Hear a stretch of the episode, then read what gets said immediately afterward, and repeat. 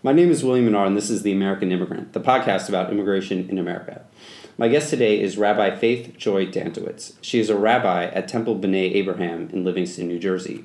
Recently, her synagogue has provided assistance to a Syrian refugee family that has been resettled in New Jersey following the outbreak of a civil war that is still ravaging the nation of Syria. Rabbi Dantowitz, thank you for joining me today. Thank you. It's nice to be here. Temple B'nai Abraham has provided assistance to the Zakor family, which arrived in um, Elizabeth, New Jersey in July of 2015 after they were relocated from Syria to the United States by the International Rescue Committee, or IRC, uh, a non governmental organization focusing on humanitarian crises around the world. This type of resettlement can be a huge culture shock for Syrians and many others, and is uh, something that the IRC typically does not help with. After meeting with this family, you recently said that it was clear the temple could do hands on things the IRC can't do. How did the Zakor family come to you, and what types of services or assistance do you provide? Thank you. Um, the Zakor family arrived, as you said, in July of 2015, but they did not come directly from Syria. They actually left Syria in September of 2011 and spent four years in Jordan. So they were resettled for about four years there, where it was pretty challenging to live there. Physically, they were safe, but emotionally, it was a really difficult experience. The Jordanians were not happy with all the Syrian refugees. And then, after a thorough process of vetting, it's actually very hard to be able to get to America to come here as refugees. They made it to Elizabeth, and last fall, the fall of 2015, I learned about some Syrian refugees that were living in Elizabeth. I learned about it through a email a Google group that I'm part of in Millburn Short Hills and heard that there were a few families there and I had been thinking what can we do as a synagogue? How can we help? We had been hearing a lot about it and that horrible photo that we'd seen last summer with the young boy who died by drowning just like pierced everybody's hearts and yet it felt so hard to find that there was something that we could do. So then when I learned about these families that were in Elizabeth, I said, let me see how we can get involved. And with a couple of my congregants, spoke with them about it. And then a couple of us went down to Elizabeth, where one woman, Nicole Nadej, and another woman, Rena Shanawani, had started organizing tutoring sessions on Saturday afternoons at the public library in Elizabeth. They felt that this was something that volunteers could come together for and at least help the Syrians with some of their English skills, which were minimal at best. So I went to check it out, and it was pretty much chaotic. Um, there were lots of family members there, and looking, there were plenty of volunteers, and the English was almost non existent. Um, so just work through some letters, work through some words, and then it became clear that as helpful as it was to try to set something up, it would be even better if the same family could get the same group of volunteers, at least have a cadre of volunteers that would get to know them and become their regular supporters. So by last winter, it was decided that we would work with the Zakor family. The Zakor family consisted at that time of Muhammad, the father, Muhammad Ali Zakor, and his wife Samar. And at the time, they had three children Muhammad Salman, their oldest son, Zain, and then their daughter Judy. And Samar was pregnant. And since then, she's given birth to a, another baby girl. Maria, who was born at the end of June. So now there are four children who are nine, seven, three, and a few months old. And we got more congregants involved and started going on the weekends, on the afternoons, Shabbat afternoons, to volunteer first at the library, but then we started meeting at the mosque across the street from their house or their apartment or at their apartment. So, kind of either location. And I've been working with them, just helping the boys go over their homework or helping the parents go over their ESL studies, whatever they've been working on, and, and playing some sports sometimes as well, just to do some other things. And then a few more people have gotten involved, and some social outings have happened a trip to the movies, a trip to the Turtleback Zoo, um, to the swan boat rides at the at the paddle house, the paddle boat house in West Orange, and just more connections have been evolving since that time. And at the end of the summer, this of course invited a bunch of us. They wanted to thank the volunteers, so they actually invited us to their apartment and made a big meal for those who weren't away at the end of August and welcomed us to their home as a kind of a thank you. But we've been trying to stay connected. We have been staying connected to them and just trying to see how we can be of help.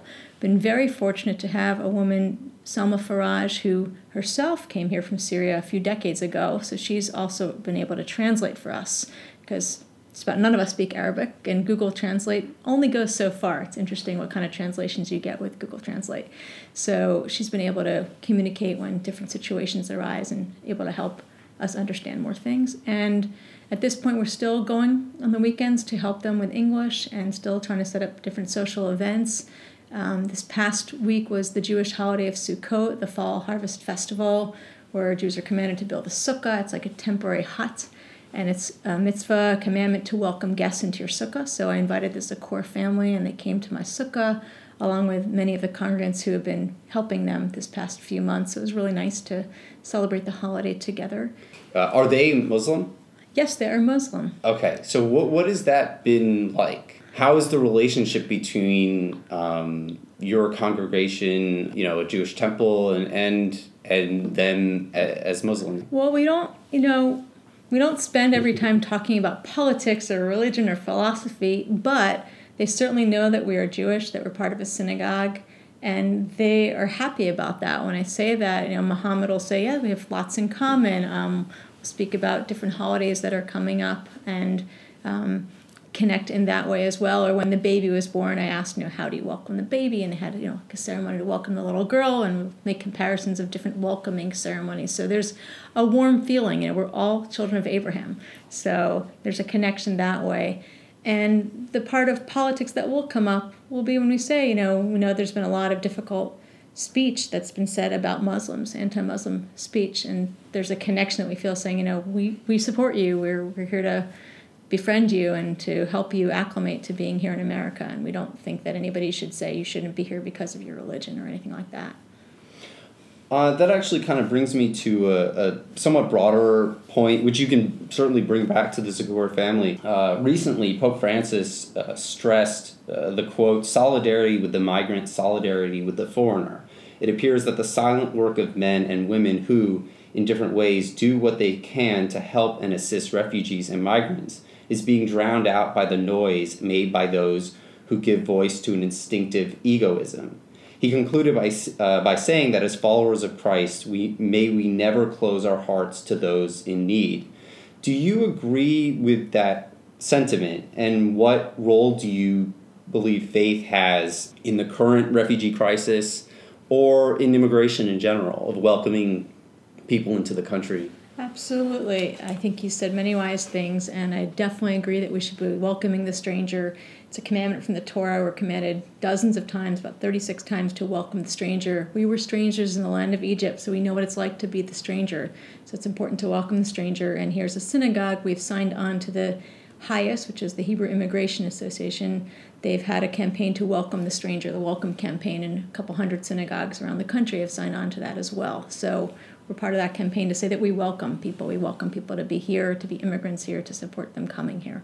Have you kind of learned about uh, Islam from the Zakor family? Have they learned about Judaism from you? And has that helped you understand the similarities between between the two uh, two religions, or maybe see the differences, but how the differences could be bridged? I think that we're starting to learn about Islam a little bit from them, and they're starting to learn about Judaism a little bit from us. We haven't had a lecture on it per se, it's just little steps. So, for example, know, kashrut, keeping kosher, and halal, the, the type of meat that they'll eat and the type of meat that kosher meat that Jews would eat. So, understanding some similarities there, or holidays that there are so many holidays on the calendar that we're not aware of on a regular basis. So, to know, like, oh, you know, this was Ramadan, this is the month that Ramadan was happening, and to actually be mindful of that and to recognize how hard it was for everybody who's observing Ramadan that they're fasting all day long in the summer months, and just to understand that better,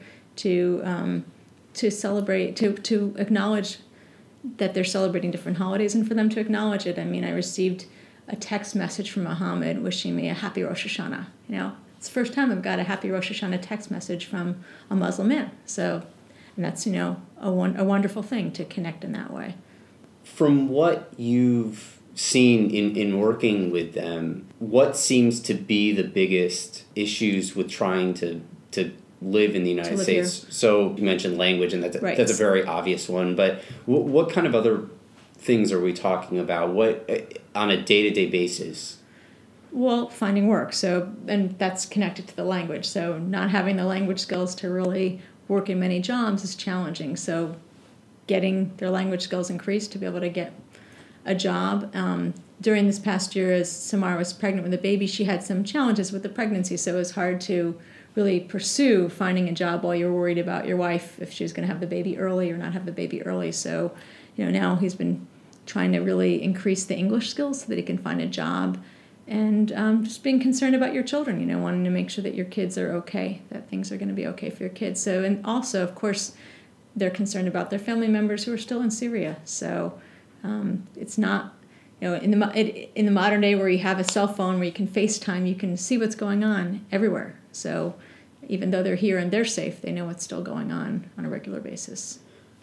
Have they become members of a mosque? There's the- a mosque um, right near where they live, and there's a large um, community of Muslims that are in Elizabeth, and they they've been going to different different Islamic centers and things like that. So they have a connection to the Islamic community, to the Muslim community. Do you coordinate with them in any way? Is there any kind of interfaith uh, yes. Connection? So there have been some meetings where it's volunteers from all all different faiths. Um, so we have connected and we've met at the Islamic Center, and there are people working together to help the Syrian refugees, people from churches, from synagogues, from the mosques. So there's a lot of people. Some of it's more coordinated than other things, but um, we have connected. And a new project that started with a couple of women in Montclair that other people are doing as well as the Syrian Supper Club. So this is an opportunity for most of the Syrian women, but the men who also cook, to provide meals and to have someone hosted at his or her home. You know, one of the Americans to host it at his or her home and have about 10 or so guests and have the Syrian woman or couple woman cook the meal and they'll be able to feel good about providing a wonderful meal and and, and um, make a little bit of money to uh, to do that. So it's nice to be able to do the Syrian supper club. We're looking forward to having one of our members host one soon. Yeah and I, I I'm not sure that there's too much discussion or, or people don't talk enough about how people of different faith and, and um, religious congregations are supporting each other in the U.S. I think there's we've heard a lot about division, but not so much about how members of various faiths are supporting, are helping to support all members of their community.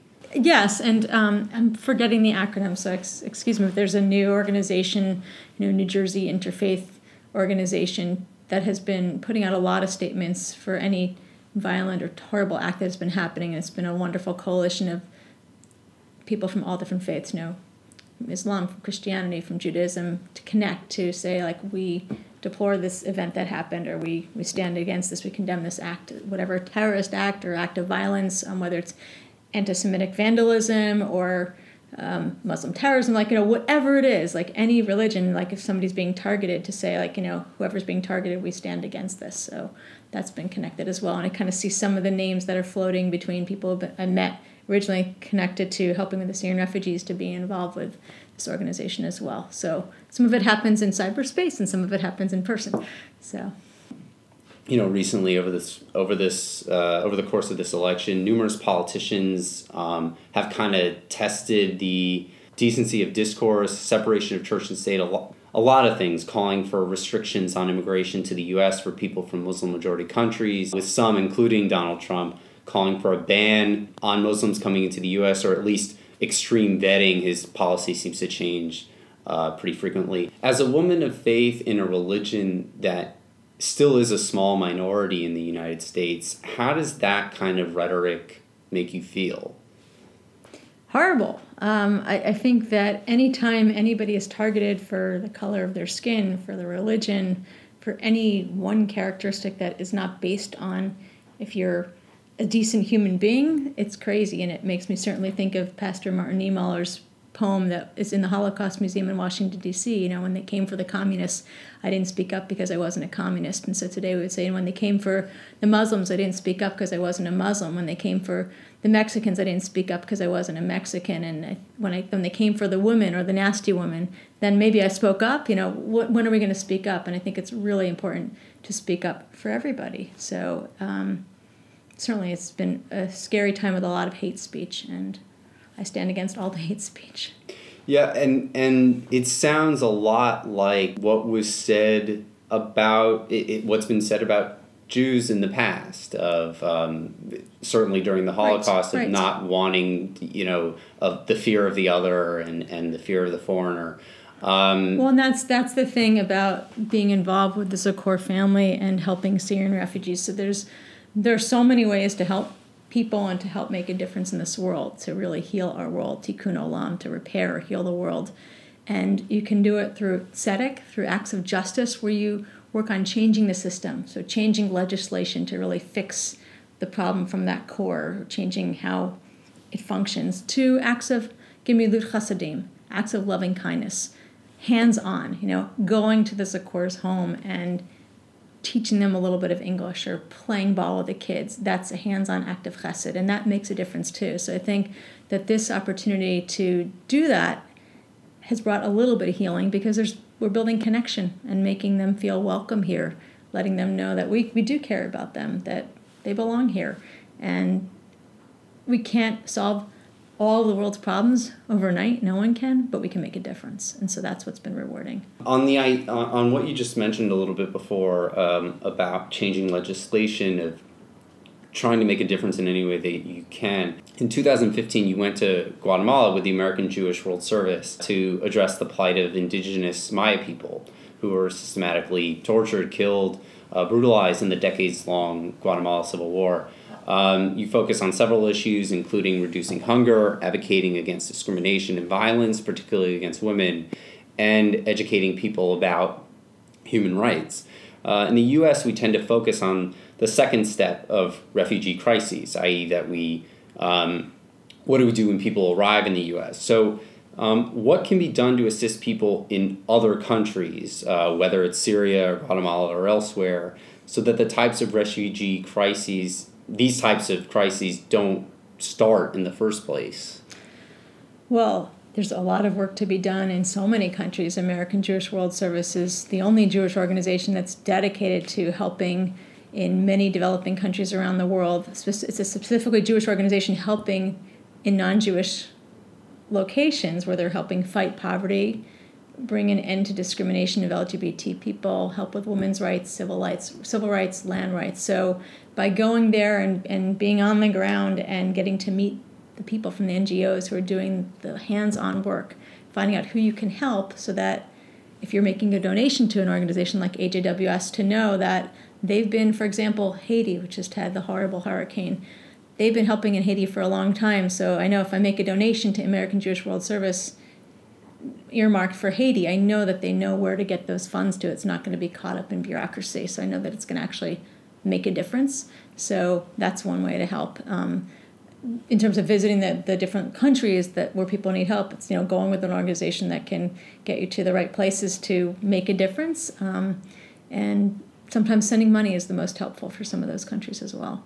So For a family like the Zakor family, do they, from what from at least from what you know, I obviously can't speak for them, but do you have the feeling that they would want to go back to Syria if they could? Or is it, do they prefer to now that they're here to stay here? I mean, obviously, Syria is a difficult situation because right. it's largely not a country anymore. Right. I think I think ideally, if Syria could be like it was before the war, they'd probably love to go back home. It's home. You know, anybody who's had to leave a war torn country, that's your home. I think people want to go back, but the challenge is, is there a place to go back to?